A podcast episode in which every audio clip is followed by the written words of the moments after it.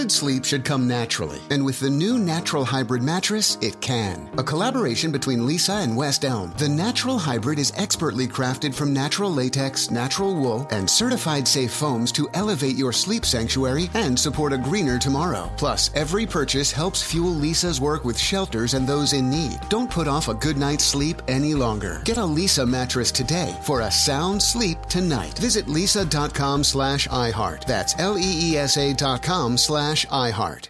Right here, right now. Find your beautiful new floor at Rite Rug Flooring.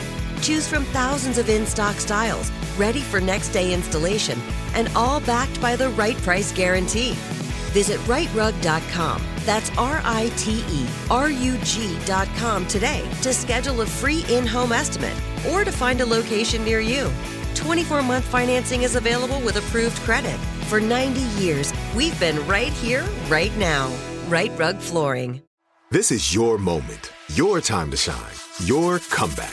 You're ready for the next step in your career and you want an education employers respect. So you're not just going back to school, you're coming back with Purdue Global.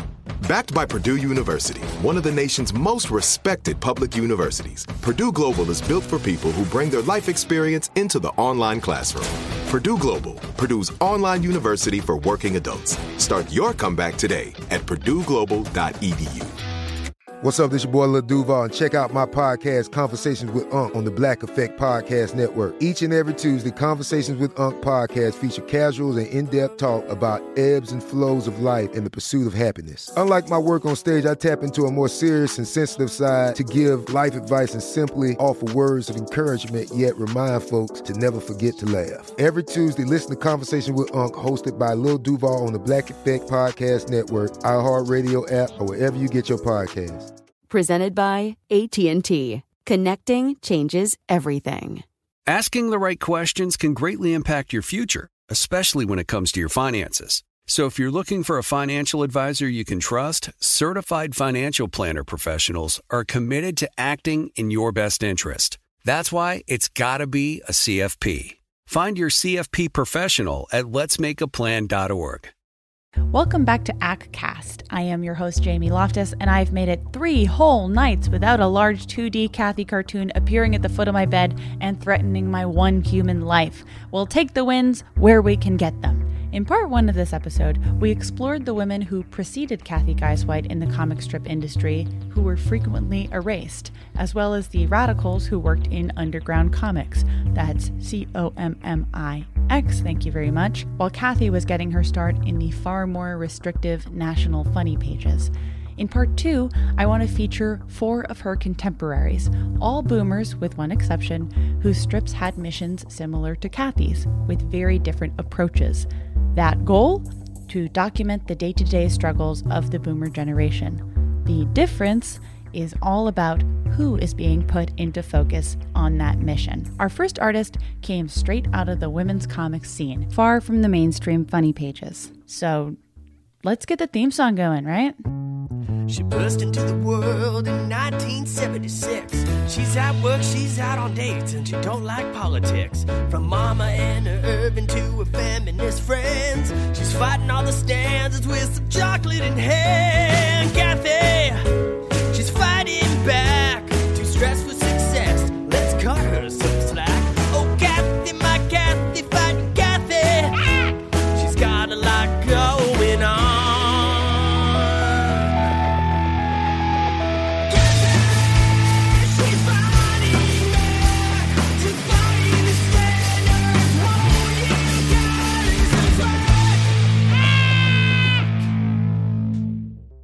The biggest star to come out of women's comics was hands down Alison Bechdel, who's now a MacArthur Genius Award recipient. She's the author of books like Fun Home and Are You My Mother? Fun Home was turned into a huge Broadway musical, also. But that ascent to the top was a slow and challenging one, and one that women's comics helped lift early in her career. She first appeared in issues in the 1980s. Bechdel established herself as a cartoonist through her independent comic strip Dykes to Watch Out For, which ran in local feminist newspaper Woman News beginning in 1983 and was eventually syndicated in other alt weekly papers beginning in 1985. Most famously, a comic of two characters discussing the lack of women speaking to each other in popular movies, led to the coining of the Bechdel test, a popular media metric that requires that two women need to speak to each other about something other than a man for two lines of dialogue to pass the test. Some people have even started podcasts about this, I've heard, although it is just a jumping off point for discussion, I'm sure.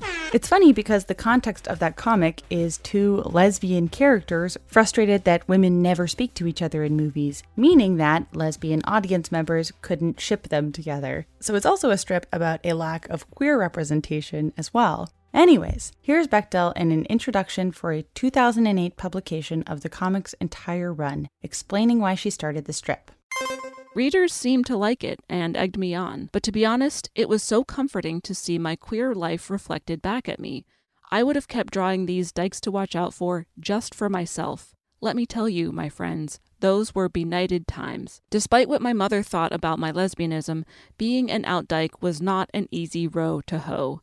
We had no L word, we had no lesbian daytime TV hosts, we had no openly lesbian daughters of the creepy vice president.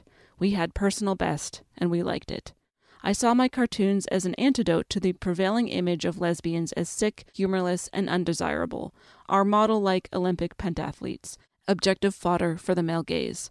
By drawing the everyday lives of women like me, I hope to make lesbians more visible, not just to ourselves, but to everyone. If people could only see us, how could they help but love us? Dykes to Watch Out For has an expansive cast of characters who aged in real time for the 25 years that the comic ran in a fictional city whose world reflected the reality of the US at that time. The comic's protagonist is Mo Testa, a radical leftist lesbian who's trying to navigate building a life for herself while upholding her values. Her Achilles heel is a tendency to complain about everything, and she works at a lesbian feminist bookstore where we meet most of our other characters. There's Clarice, an environmental lawyer and Mo's college ex, who's in a long term relationship and eventually marries Toni, a CPA. They later have a kid together as well. There's Lois, a drag king who encourages everyone to be more accepting. There's Ginger, the eternal grad student. Sparrow, who runs a battered women's shelter and eventually comes out as a bisexual lesbian. There's Mo's girlfriend Sydney, and there's Jezanna, who owns and runs the bookstore. Not only is this comic really good, it touches on so many issues, issues relevant to queer people, to women, to boomers in general. Just like Cathy chronicled the week to week worries of a number of white middle class boomer ladies, Bechdel's work does the same for the lesbian community over the course of decades. And while Bechdel herself is a white lesbian, she makes a concerted effort to show the diversity of her community in race, gender, sexuality, and ability. One of the early taboo topics that newspaper comics wouldn't have been able to touch with a 10 foot pole was the AIDS crisis which Bechdel has her characters talk about frankly in the 80s and even works to correct some of the popular myths around the disease. Here's a strip from 1987 with Mo and Lois. Lois has just had unprotected sex. Mo says, Lois, you can't just go around betting every woman you meet. Haven't you heard? There's an epidemic going on. Ah, Mo, relax. Lesbians are a low risk group. I'm not going to get AIDS from sleeping around with other women. Lois, being a doesn't mean you can't get AIDS. This conversation continues with Mo overreacting and demanding Lois be celibate. Lois refuses. Then Ginger shows up and diffuses the situation by telling Lois that, of course, she can have sex, but while gay men were at higher risk for AIDS, that didn't mean that she wasn't obligated to practice safe sex. And it all manages to be funny somehow. It's great. Mo and her friends experience the world in real time. The whole gang goes to a kiss in to protest anti gay laws at the Real March on Washington in 1987. Clarice and Toni struggle to have their union formally recognized for years, whether it's issues allowing Clarice to formally adopt her son that they have through artificial insemination, or by having their eventual marriage recognized in states where gay people still could not marry at that time. Trans characters enter the story as well. Mo is stupendously turfy at the start of one storyline. That's short for trans exclusionary radical feminist, and they can say it with me fuck right off to hell. In this storyline, a trans woman new to the bookstore wants to join Mo's book club, and Mo is hesitant to include her. Lois educates Mo and tells her that she's being a bigoted asshole, and Mo changes her perspective. Much later in the comic, there is also a trans teen coming out story from the early 2000s in which Lois's partner's daughter navigates gender dysphoria, coming out to her mom, and becoming a young trans activist. The economic trends of these years are shown as well when the independent bookstore that everyone works at closes due to a big box store coming to town. Mo's girlfriend survives breast cancer. They attend anti war protests for every war that takes place between the 80s and the late 2000s so quite a few. Because Bechdel's characters had all kinds of different opinions on politics and pop culture, Dykes to Watch Out For was able to challenge schisms within the queer community, within political parties, within friend groups. Here's a conversation between Ginger and Lois from 1993 about their frustration with white gay men being quicker to be embraced by pop culture than queer women. Ginger says, Newsflash a recent sex survey of 20 somethings revealed that among men who fantasize about celebrities, Cindy Crawford and Demi Moore rank high. Women opt for Luke Perry and President Clinton, while gay men tapped Marky Mark and Tom Cruise. Period. End of paragraph. Do you think that means lesbians don't fantasize about celebrities, or they don't answer surveys? How come men get to be totally queer, but women don't? I'm sick of being portrayed as some straight slob's porno fantasy.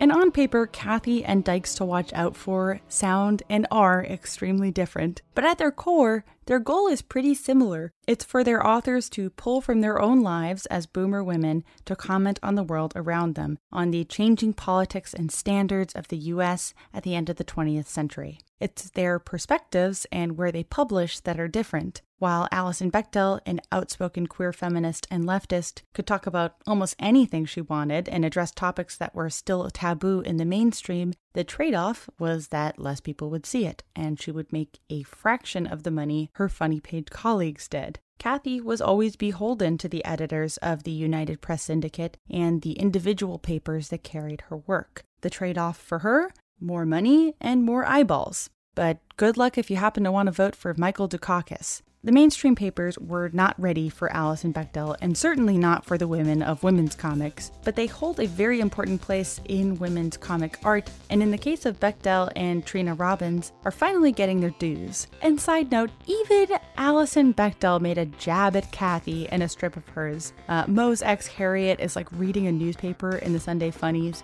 with a Cathy comic, and the four panels Bechdel puts in are Cathy saying, Diet, buy, overeat, act. Yeah, yeah. Take a number. That is so insulting. I am so sorry she did that, Cathy. Alison Bechdel has spoken about the power of telling one's own story and her similarities to her protagonist Mo in a talk in 2015. I didn't see images anywhere of women who looked like me and my friends, so I decided I would just make them myself.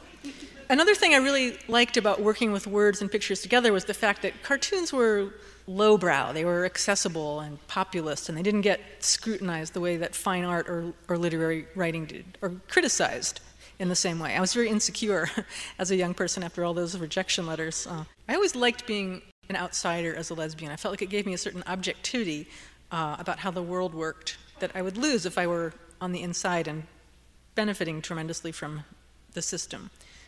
Um, but I also, of course, yearned on some deep level to just be normal, to just have everything not be such a big deal, um, for my queerness to be seen as normal. In Dykes to Watch Out For, Alison Bechdel and Mo aren't the same person, but Mo is a tool for Bechdel to say what she thought. Same goes for Cathy Guisewite and Cathy. I want them to hang out. I'd consider it. Okay, relax.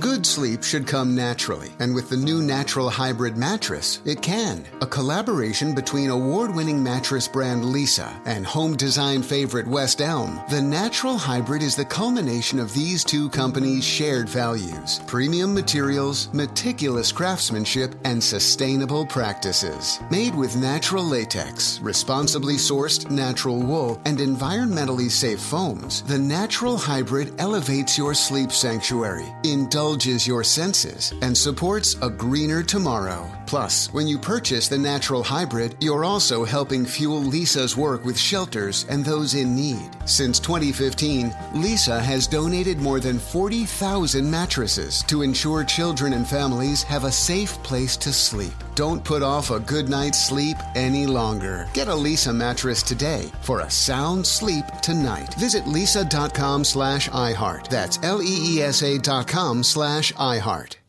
You're a growing business, which means you need every spare hour you can find. That's why the most successful growing businesses are working together in Slack.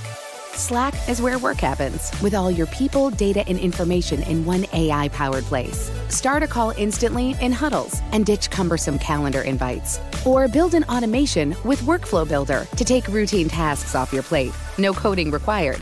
Grow your business in Slack. Visit slack.com to get started. Right here, right now. Find your beautiful new floor at Rite Rug Flooring.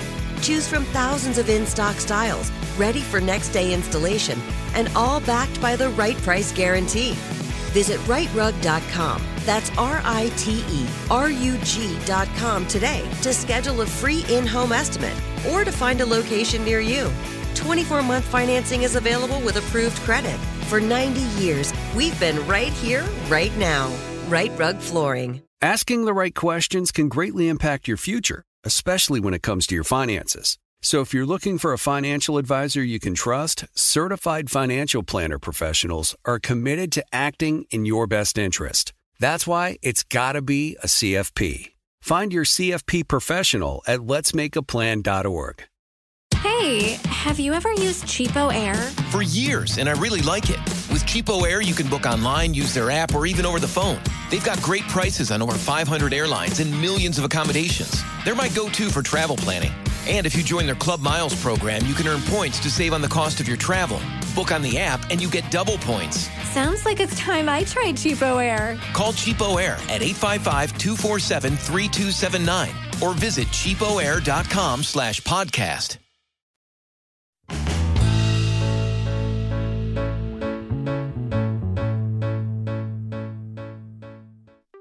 Now I want to take a look at some of Cathy's contemporaries from inside the funny pages, all from the Universal Press Syndicate. Garry Trudeau of Doonesbury, Lynn Johnston of For Better or For Worse, and Aaron McGruder of The Boondocks. All three of these writers made strides in the funny pages, and as you know by now, it's not really an easy medium to take strides in. We're talking mostly about strips that pushed against the norm in this series, but it's important to remember what that norm was. It's indisputable that for the majority of American comic strip history, there have been more strips about household pets by white guys however beloved, Garfield stand here, Then there were marginalized people working in the funny pages well into the 1980s. Even when comic strips were not actively hostile to women, queer people, and non white people, they were disproportionately centered around white boys and men or traditional family values. Family Circus is a comic that I'm pretty sure is completely built around white children misunderstanding various words. Andy Capp was a character famous for uh, beating his wife. Dilbert had some commentary on 1990s office culture while also serving as a proto incel. Beetle Bailey was war propaganda with gags. Oh, and there was The Far Side, which still fucking rocks. But most beloved strips like Peanuts and Calvin and Hobbes are classic childhood tales with larger casts, but centered on the childhood experiences of white boys in the middle class. Which, to be fair, is how Garry Trudeau's Doonesbury starts.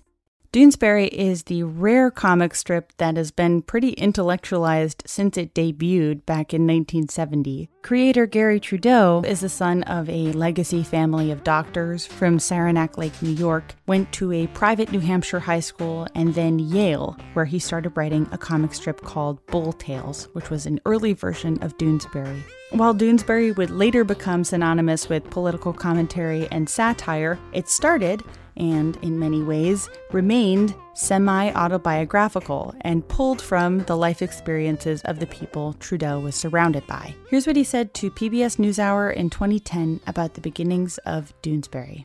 Well, I think what it what it began as um, a, a, kind of diary of, of my generation coming of age. Um, beca- became um, the, the main driving force behind it. It's just inherently fun watching a generation evolve, to, You- see, you- to see what it's meant to That's be. That's what you've always thought about it. I'm, I'm going to watch my generation evolve. I, I think so. I don't think it was. I, I had quite such a grandiose take on it. I was just trying to get through the day and create a series of jokes and, and meet a series of deadlines. But I think looking back on it, that's that's that's pretty much what it, it became. It was certainly marketed that way. What's that, you say? Another comic strip that was a chronicle of boomer life over the course of decades? In 1970, at age 22, the Universal Press Syndicate signed Trudeau on, had him change the name of the comic from Bull Tales to Doonesbury, and it was off to the races. Doonesbury began with a relatively small cast that would expand rapidly in the 50 years that followed. And much like Alison Bechdel's characters in Dykes to Watch Out For, Trudeau's characters aged in real time, and some of them even die. Even as someone who would rather cut my own head off than hand it to an Ivy League educated white guy from a rich family, I do have to hand it to Garry Trudeau. Doonesbury is maybe the riskiest, boldest work in the funny pages in the 20th century. It's pretty punk, and you don't need to just take my word for it. Aaron McGruder, creator of the Boondocks, who we'll be talking about in a bit, has regularly credited Trudeau as his biggest influence. Its beginnings are pretty innocuous. We meet Mike Doonesbury, a hippie womanizer of a college student, BD the quarterback, Mark Slackmeyer, the radical, and Zonker, the stoner student who joins the football team and pisses BD off endlessly. So, kind of another strip for the boys, it seemed like at first. But the comic made political commentary right away. Many of the students at Trudeau's fictional Walden College were firmly anti Vietnam, smoked weed, and Trudeau commented on his strong anti war feelings and criticism of protest and activism through his different characters. As the comic continued, the cast widened and became more inclusive to better comment on the movements that were on fire in the 70s. Commentary on black American activism told through the law student turned congressional candidate Ginny. Feminist activism through Ginny and her eventual roommate Joanie, who left her husband and children when Mike and Mark drove past on their motorcycle and offered to let her live on their commune.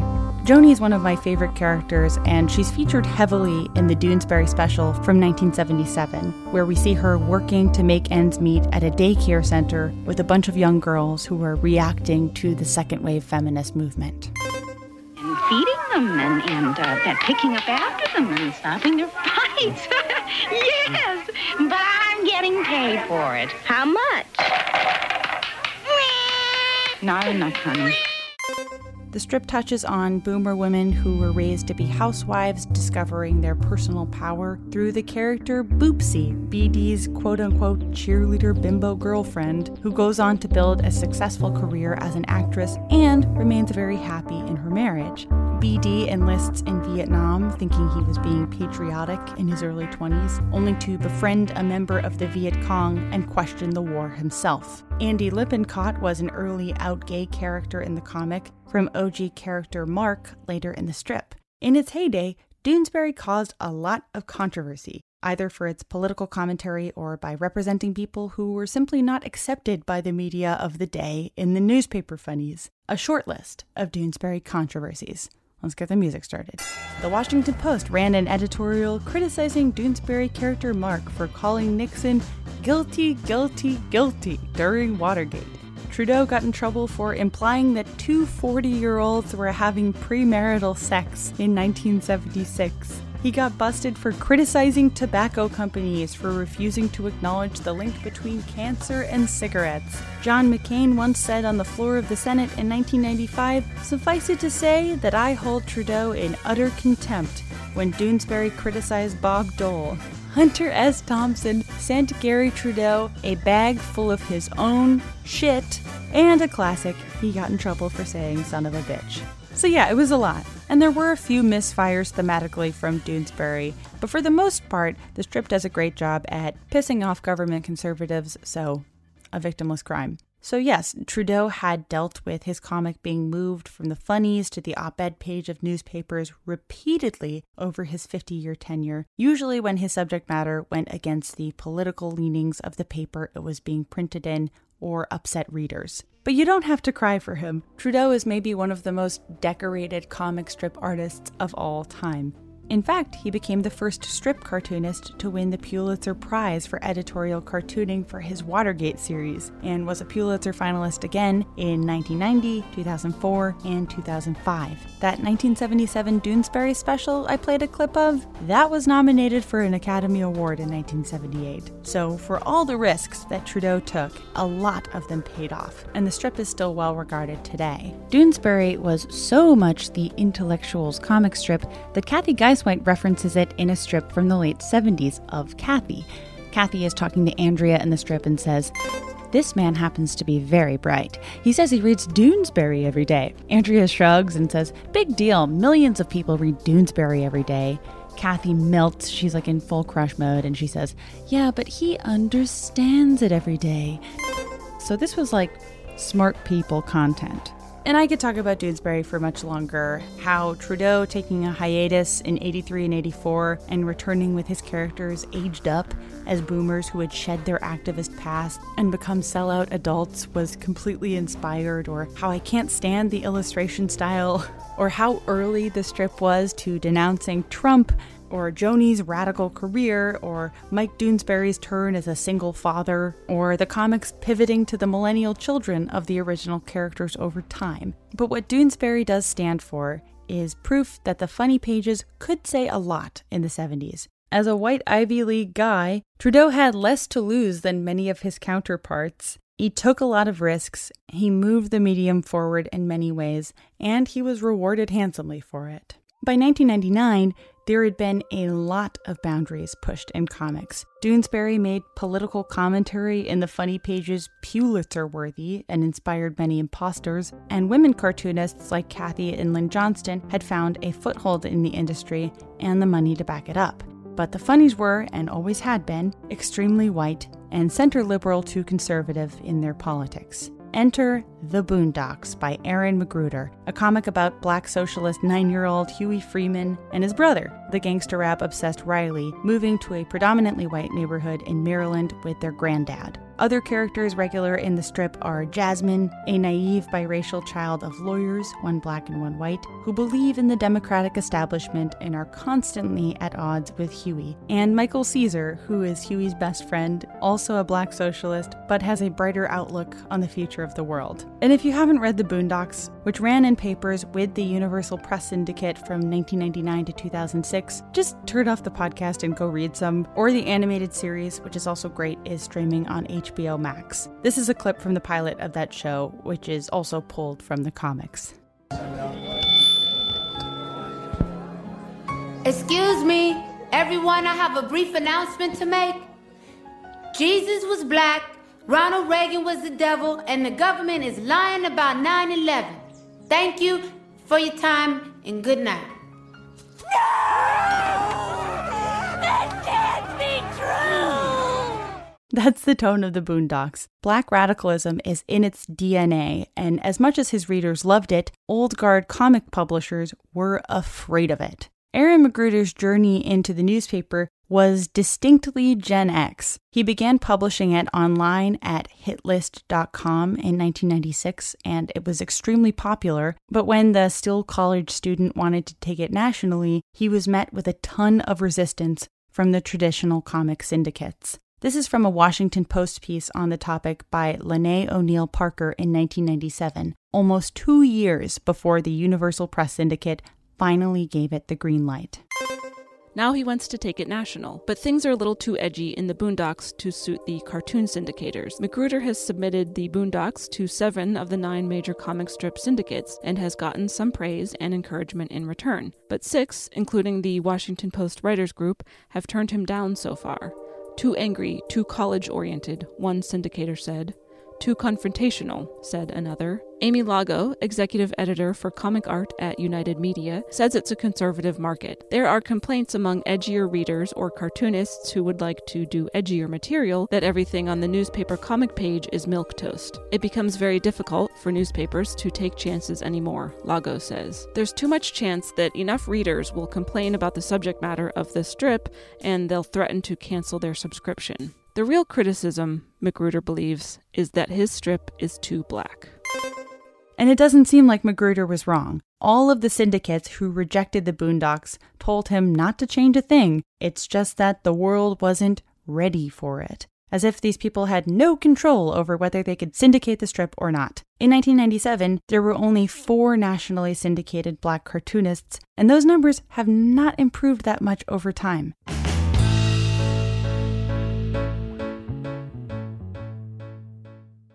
Tired of restless nights? Meet Leesa, the sleep experts.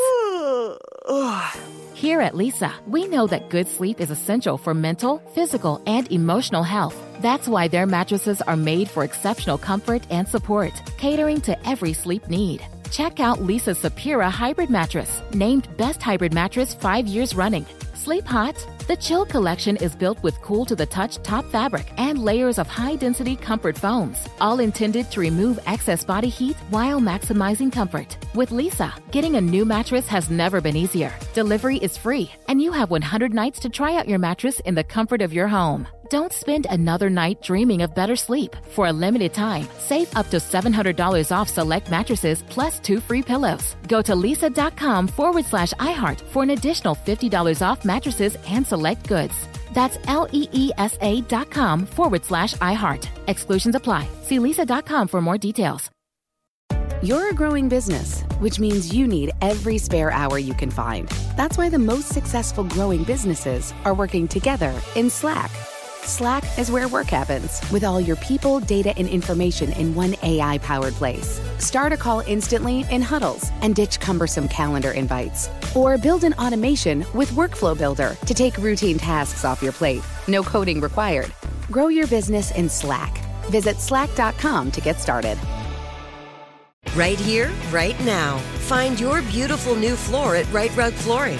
Choose from thousands of in stock styles, ready for next day installation, and all backed by the right price guarantee. Visit riterug.com. That's R I T E R U G.com today to schedule a free in home estimate or to find a location near you. 24 month financing is available with approved credit. For 90 years, we've been right here, right now. Rite Rug Flooring. Asking the right questions can greatly impact your future, especially when it comes to your finances. So if you're looking for a financial advisor you can trust, certified financial planner professionals are committed to acting in your best interest. That's why it's got to be a CFP. Find your CFP professional at letsmakeaplan.org. Hey, have you ever used CheapOair? For years, and I really like it. With CheapOair, you can book online, use their app, or even over the phone. They've got great prices on over 500 airlines and millions of accommodations. They're my go to for travel planning. And if you join their Club Miles program, you can earn points to save on the cost of your travel. Book on the app, and you get double points. Sounds like it's time I tried CheapOair. Call CheapOair at 855-247-3279 or visit cheapoair.com slash podcast.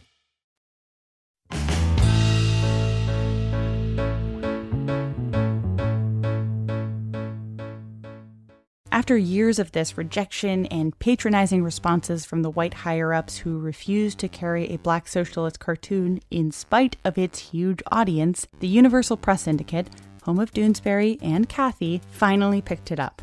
Unlike Garry Trudeau, Aaron McGruder's journey to being a comic strip star was met with constant barriers to entry. In spite of the fact that their missions to talk about issues that affected them in an explicit and political way weren't dissimilar at all.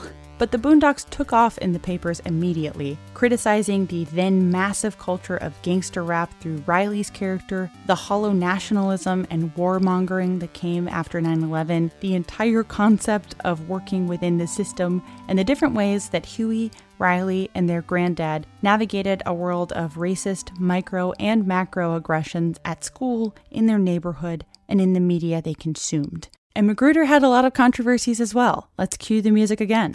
Newspapers pulled a strip of Huey calling a tip line to report Ronald Reagan for funding terrorism after 9 11. The strip was also pulled for calling Condoleezza Rice a, quote, female Darth Vader type that seeks a loving mate to torture, unquote. Strips got pulled or moved to the op ed section when Huey criticized black conservative commentator Larry Elder. BET got mad when the Boondocks made fun of their repeated failures to connect with black audiences. And one of my favorites, there was a lot of criticism of McGruder's ribbon and flaggy propaganda comics made after 9 11 to mock strips that were going whole uncritical nationalist instead of examining the war that George W. Bush was starting for no reason. Okay, we can stop the music. And again, there were some misfires within the strip. For example, the way that the strip treated Whitney Houston through her addiction was very cruel. But McGruder's controversies generally mirrored Trudeau's in that they intentionally pissed the establishment publishing his work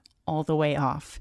But he didn't get the Pulitzers or establishment recognition that Trudeau had. And given how much racism he'd been subjected to in the pursuit of getting published nationally in the first place, it is easy to guess why that may be. What the establishment couldn't take were the sheer number of people who loved the comic and Huey Freeman. And much of this has to do with its successful marketing crossover into an animated series on Adult Swim that ran from 2006 to 2014 with McGruder's close involvement, including a role as head writer. That was a major component of McGruder's choice to not return to the strip in 2006, in spite of the Universal Press Syndicate begging him to return. Here he is in 1999 as the comic was becoming a cultural phenomenon on Charlie Rose, sorry, and he's speaking about the challenges of working in the medium.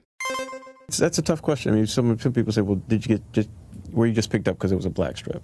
Uh, and is that why it's well? I just posited that it's all these other things first, right? No, but, I mean, but does it break through because it's African But you know, I mean, let's we, we had you know, this is a it is certainly a black strip. You know, there is nothing in comics history to indicate that it is at all a benefit to be a black cartoonist or to do a black strip. Those cartoonists that I mentioned, again, Robb Armstrong is the biggest in in distribution. He's in over 300 papers. He's been doing it for over 10 years. And you want to compare that to the Peanuts or Calvin Hobbes, which, yeah. each, which are each in 2,200 papers. So there has been no hugely successful black strip in the over 100 year history of the medium. So in that sense, it would the argument would be, you know, no, it's probably successful in spite of it being a black strip. The Boondocks is a classic and black cartoonists, non white cartoonists in general, are routinely passed over for wide syndication, awards, and recognition to this day. Again, for every time that a comic syndicate has taken what they consider to be a risk, they take 10 boring comics by white guys about household pets or literally nothing. Finally, I want to discuss the comic that was most directly influenced and was originally picked up off of Cathy's success. Lynn Johnston's For Better or For Worse launched in 1979 in the Universal Press Syndicate, partially off the strength of Cathy's success in that same syndicate starting in 1976. Johnston was a trained Canadian artist that had worked in animation and as a medical artist, and got her start in strips while she was pregnant and drew single panel cartoons for her obstetrician's office. This collection later got published as a book called David, We're Pregnant in 1973, leading to a contract with the Universal Press Syndicate that was for 20 years. That is some Scientology shit. An early friend and mentor to Johnston was Charles Schulz of Peanuts. He was also an early advocate for Cathy Guisewite and was known to mentor younger comic creators and provide support for people who were relatively new to the medium. Upon accepting her 20 year contract, one of the first people who called Lynn Johnston was wait for it, it was Cathy. Cathy called her. Here's Lynn Johnston talking about that in 2019 to interviewer Bob Andelman. I mean, what a great group of people. And uh, we all got to know each other quite well. In fact, Cathy was uh, the first person I talked to. Lee gave me her home phone number, and she was gracious enough to have a nice long conversation and sort of tell me how she worked, the way she managed. I mean, coming up with ideas is the one thing we all ask each other about. I mean, how do you do it? Where where do you do it? Sparky Schulz used to sit and doodle on yellow legal pads, but I like to sit on a couch with a coffee and a pad on my lap. And and Cathy said the thing that helped her the most was to write vignettes, as if she was writing for a play, like a short uh, a short four panel play. And I found that worked the best for me. Hmm. And uh, you want to just make clear what Cathy we're talking about? Cathy Guisewite uh, has done a, a, strip called Cathy for many, many, many years. And she also suggested I not call the strip the Johnstons because she said I have really wondered if it was a good idea to call the strip Cathy because she was so closely uh, connected to it. And really, I mean, even if the characters look like you or your family, it's all it's all pretty well made up. I love it. I love Cathy. Okay, For Better or For Worse follows the Patterson family, primarily stressed out matriarch Ellie Patterson, who is the wife to Sweetie Pie dentist John and mother to Michael Elizabeth and eventually April Patterson in 1991. Lynn Johnston takes a pretty different tack to Cathy Guisewite when exploring the anxieties of boomer women, though many of those anxieties are the same. For Better or For Worse was much more mellow and realistic in tone than Cathy's more manic achisms.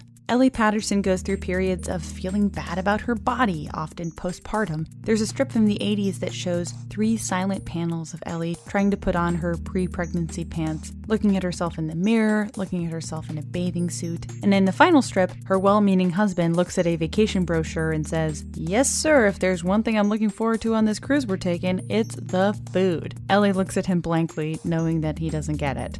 I've read quite a bit of For Better or For Worse, and I like it. Ellie Patterson is more or less the woman that Cathy was told she needed to be. She's a super mom, a loving wife and daughter who is trying to have a career on top of it all. And this seems pretty firmly rooted in Johnston's own experiences as a wife, mother, and career woman, but Ellie's career is very start and stop depending on the state of her family. At the beginning of the strip, she works as a dental assistant in her husband's office, then gets a job at a library, loses that job, starts a part time job at a bookstore, and her husband eventually buys the bookstore for her to run. Things end well for her, but unlike Cathy, Ellie is a family before career woman. Not too uncommon for the funny pages, but again, it's Lynn Johnston's lived experience that gives the strip dimension. Ellie is constantly second guessing her life choices in spite of being generally pretty happy. Is she not being a good enough modern woman? Is wanting more for herself inherently selfish?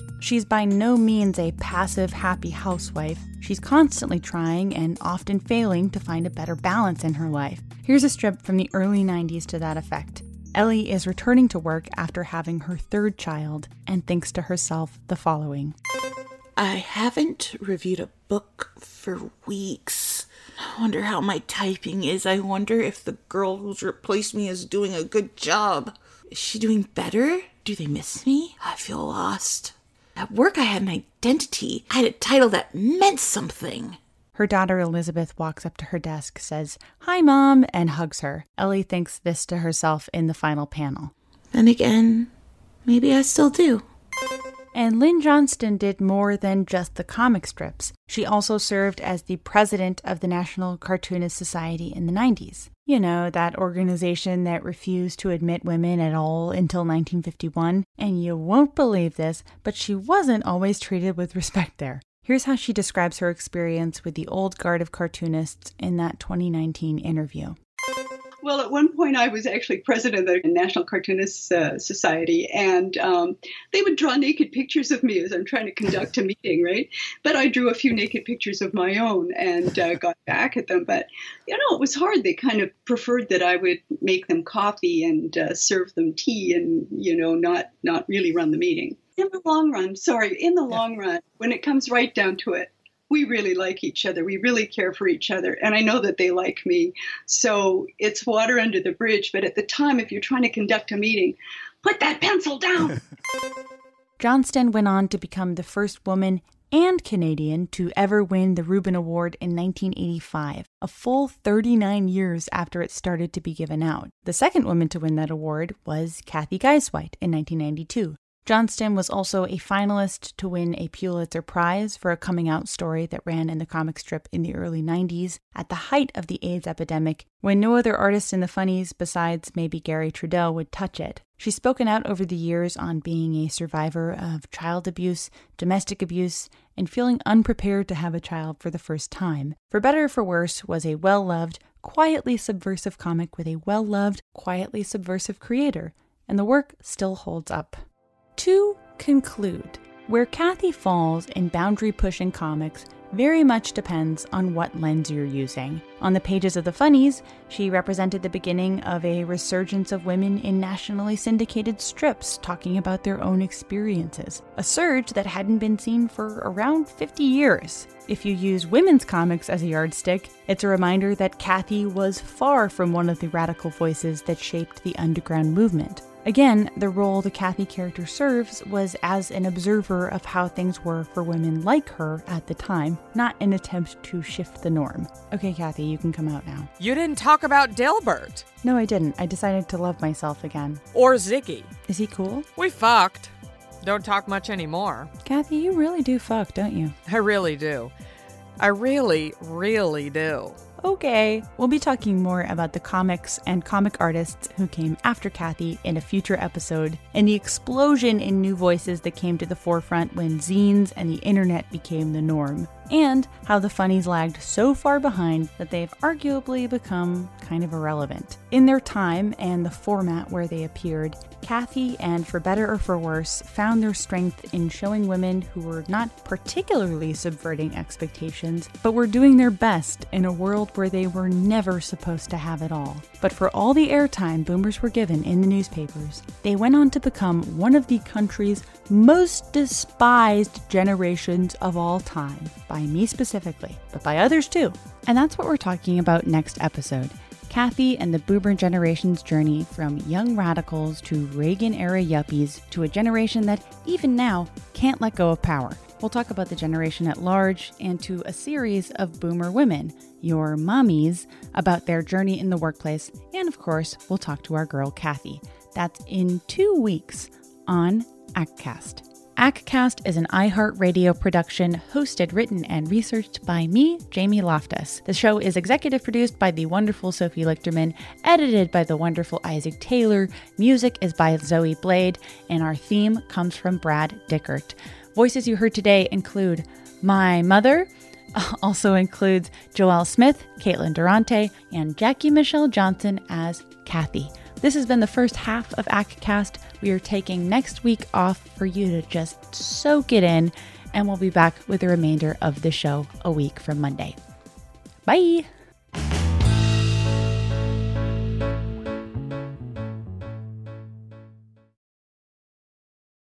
Good sleep should come naturally, and with the new Natural Hybrid mattress, it can. A collaboration between Leesa and West Elm, the Natural Hybrid is expertly crafted from natural latex, natural wool, and certified safe foams to elevate your sleep sanctuary and support a greener tomorrow. Plus, every purchase helps fuel Leesa's work with shelters and those in need. Don't put off a good night's sleep any longer. Get a Leesa mattress today for a sound sleep tonight. Visit leesa.com slash iHeart. That's L-E-E-S-A dot com slash iHeart.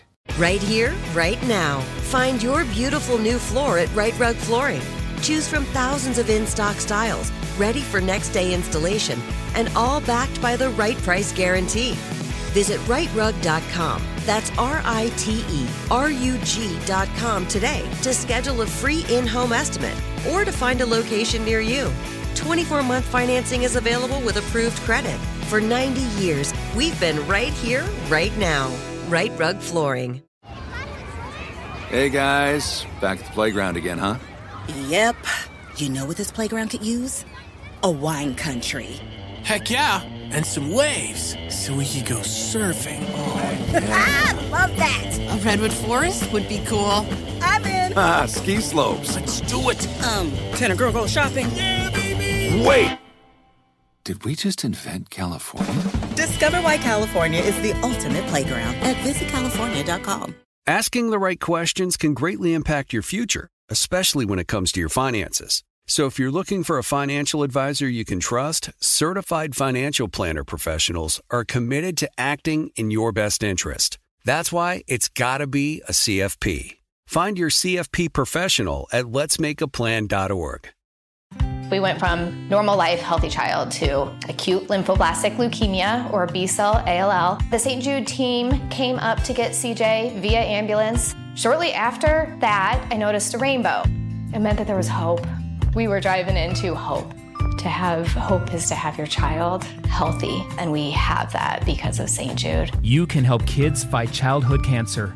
Please become a St. Jude Partner in Hope today by visiting musicgives.org.